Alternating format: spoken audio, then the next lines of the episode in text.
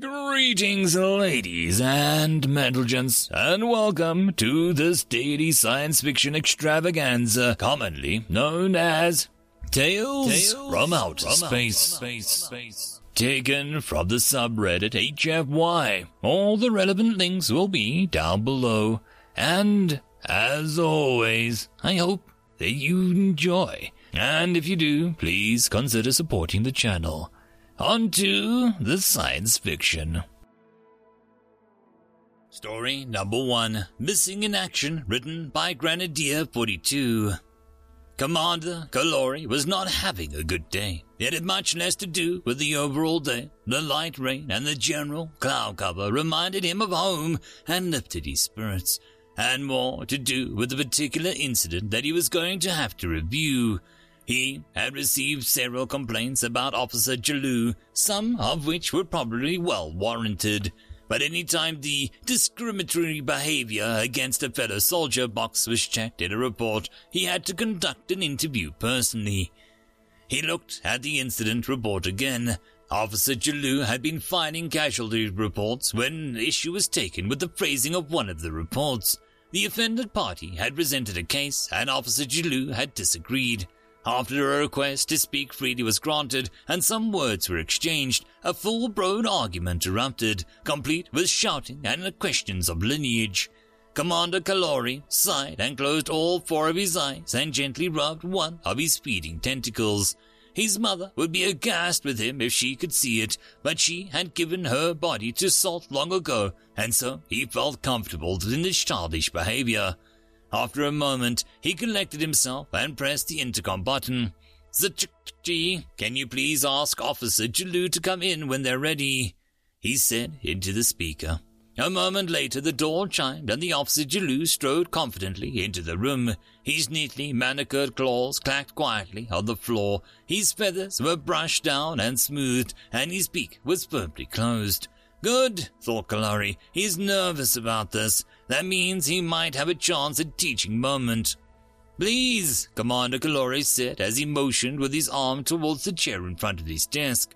Officer Jalou hesitated for only a moment before taking the chair, and Kalari smiled inwardly. He had chosen the chair special for this meeting due to the nature of the disciplinary hearing. It was a Kakari chair, complete with a grasping pole so that they could properly relax their feet by locking the claws around it. He had been told that it was very soothing, sort of like a Kandari's moisture bath after a hot day. Commander Kalori then looked back down at the disciplinary paperwork and picked up seeing it for the first time. He shuffled through the page here and there, squinting at a part or two, before finally putting it down, quickly enough to notice the officer doing their best to sit properly without looking too nervous. I would like to hear your side, officer, Kalari said finally, as he put the paperwork down and looked up.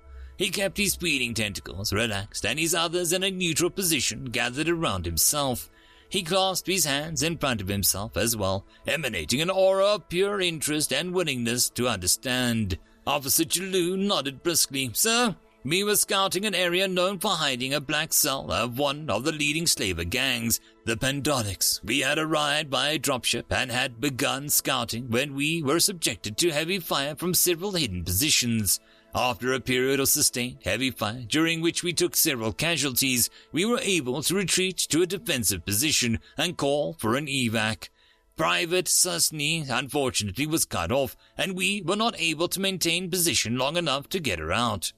Kalari nodded coldly. Yes, officer, I know the incident report about your engagement with Black Cell. He picked up the paperwork, held it up for Jalou to see, then put it back down again and began tapping on it. I want to know about this. Officer Jalou bobbed his head. Ah, yes, um, sir, I was getting to that. He took another moment to compose himself before continuing. After our return, I had to file an incident report, since the Pandalex is known for not taking prisoners. I listed all those left behind as killed in action. Private Martin took issue with this, telling me that Private Sassney might still be alive. And what did you tell Private Martin? Kalari asked as he steepled his fingers in front of his face and leaned forward. Jalou bobbed his head again. I told him that Private Snasny was dead, and that while regrettable, we would be holding a culturally appropriate funeral for her once we had returned planetside. Did you see Private Snasny go down? Kalari asked carefully. He kept his eyes on Jalu, making sure they only ever blink one set at a time, so that the Kakari always felt watched. It was a trick that he'd picked up from watching other species, and it always seemed to unsettle everyone. Uh, well, no, sir, I didn't, uh, but considering that we. Did you see her get shot? Kalari asked, keeping his gaze steady. No, no, sir. Kalari smiled and began waving his hands dramatically as if he listed off from an incredulously ludicrous list. Electrocuted, knife, laser, chopped in half, hit with a planetary orbital defense platform round. He stopped and looked at the officer. Anything. No, sir, Jalu said, with an incredulous look spread across their face as their beak clamped tightly shut. Then when was she killed? Kalari asked firmly. It is best to assume. Assume? Kalari bellowed. Officer Jalu, did I ever ask you to put your assumptions on this report, or did I ask you to put the facts of the incident? Officer Jalu's eyes flashed, and Kalari could hear the scraping sound of the ground, and his beaks attempted to control his own temper. After a moment, he quietly said, Permission to speak freely, Commander. Granted, Kalari said as he smiled inwardly. This teaching moment was almost upon him. Private Sasny is dead, sir, along with several others. Jilu said coldly, and your ludicrous questions about orbital defense rounds not only insult her memory, but my own command. The Pandalex do not take prisoners. That is a known fact, a truth. He unclenched his claws and stood up, staring at the commander. I wrote in that report what is fact. Yes, I assume she died, but that is because no one has ever lived, which is better to clutter the report with our own emotions or the state the facts so that we might accept them and move on. Kalari leaned back in his chair, a faint smile spreading across his mouth. Sit down, officer. I think I'll stand, sir. Kalari furrowed his brows and glared up at the officer, holding out a single arm to indicate the chair, until the Kakari finally broke and sat down. Nodding once, Kalari relaxed back into his chair and stared at the opposite party for a few moments in silence. Private Martin is human, correct? Kalari finally asked, causing Jalu to nod. How much do you know about humans, officer? If I'm honest, Jalu said, ruffling their feathers, not as much as I thought I did. Then let me tell you a story, officer. Kalari said as he adjusted slightly in his chair, from back when I was in your shoes. The Quirrells were in the middle of a civil war and had requested Galactic Assembly for aid. Naturally, the Assembly refused until fighting began to impact the systems uninvolved with the initial conflict. I was part of a group sent down to help out. Kalari sat up suddenly and leaned over, reaching into the lower cabinet of his desk. As he did so, he kept talking. There was a sector 411-AX that needed to be taken. It was very deep in the mountain range, and it housed the biggest anti-ship guns that I've still ever seen on the ground. He paused as he found what he was looking for, then sat back, holding up two glasses and a bottle. He poured two drinks and passed one to the Jalu. If we wanted to start getting troops on the planet to calm things down, we had to make sure that those guns were silent. Kalari continued after taking a quick sip of the drink. The only problem was, the heirs to the true king had dug in deep, and there was no easy way to get up those guns. We had tried bombing them, but short of glassing that part of the planet, we couldn't get them out. They knew it, we knew it, and everyone in command was pissed. Kalari took another sip and motioned for Jalu to try it. He sighed in contentment afterwards, and his face fell slightly. Three humans volunteered to go in and put a stop to it. Jason Thalhammer, Chelsea Guerrera, Nicole Davies. They asked everyone to keep their seats warm on the evac vehicle, and then snuck up on one night. For two days we sat there, shivering and hiding in the cold, cursed mountains, when an explosion rocked what felt like the entire planet. We saw fire belching out the holes, and we didn't know where part of the complex, and then smoke. So much smoke then, Kalari sighed. Then, everything went quiet. We waited, but Command would only wait so long when the conflict was still raging. He then reached into the drawer right in front of himself and pulled out a folder. He opened it and turned it so Chelou could see. Inside were three military profiles with the names Jason, Chelsea, and Nicole. What do each of these say? He asked as he slid it across the desk. Chelou took a look at the folder and flipped over each one. They all say missing in action, and they always will, Kalari said. Not until we can identify some remains, or until they walk through the door and say, Private Thalhammer reporting for duty, Kalari added with a sad smile. What do you remember about humanity's uplifting? Not much, I'm afraid, Chelou said as he carefully put the folder back on the desk. They bury their dead. Kalari quoted, and it holds true. Humans, more than almost any other species, need funeral rites. They need to see a body, especially when it comes to packmate. Why? Chelou asked incredulously. Because they are notorious liars, Kalari said with a quiet chuckle, especially to themselves. If they can convince themselves of their favorite reality, they will do it without hesitation because it gives them hope. Therefore, if you try and tell them that a packmate is dead and they cannot see the body, they will not, cannot accept it. I see, Chelou said quietly. So by listing Private Sassney as dead when she was still alive last we saw her, I was denying Private Martin any hope of seeing his friend again. And you were denying him his own truth, Kalari said. When there is no body, there is always hope that they will come back. Chelou nodded slowly his feathers dropping into a quiet contemplation.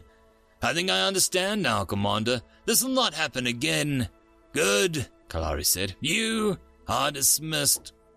Chelou got up and began walking out the door when Kalari suddenly called out to him, Oh, one last thing, officer. Chelou turned around. I need you to take a small team to the Antari system. There's a report that a blood market may be going on soon, and the Pandalix have been known to sell captured military personnel for the sport.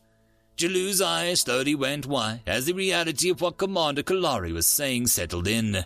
He then stiffly saluted and said, Requesting permission to have Private Martin be part of the team, sir.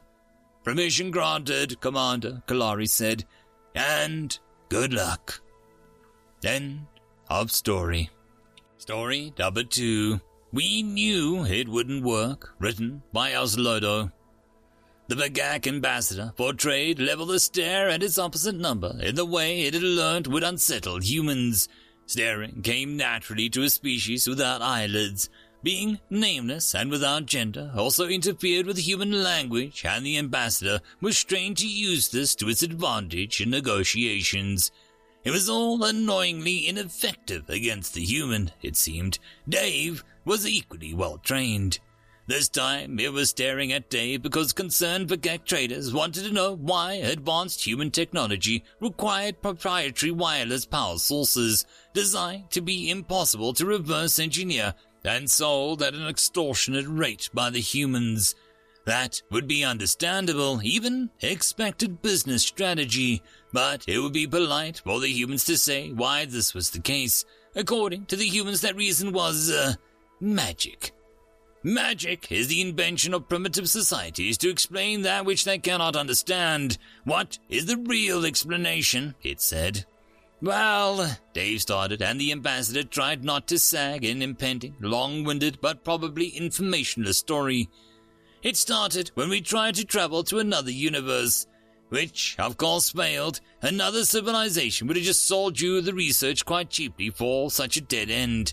We knew it wouldn't work, but it was very interesting to try it. Getting to another universe is strangely easy with the right molecular circuits. But when you get there and find that physics work differently, maybe electrons have twice the charge or E equals mc3 or something other minor differences. All those minor differences are explosive.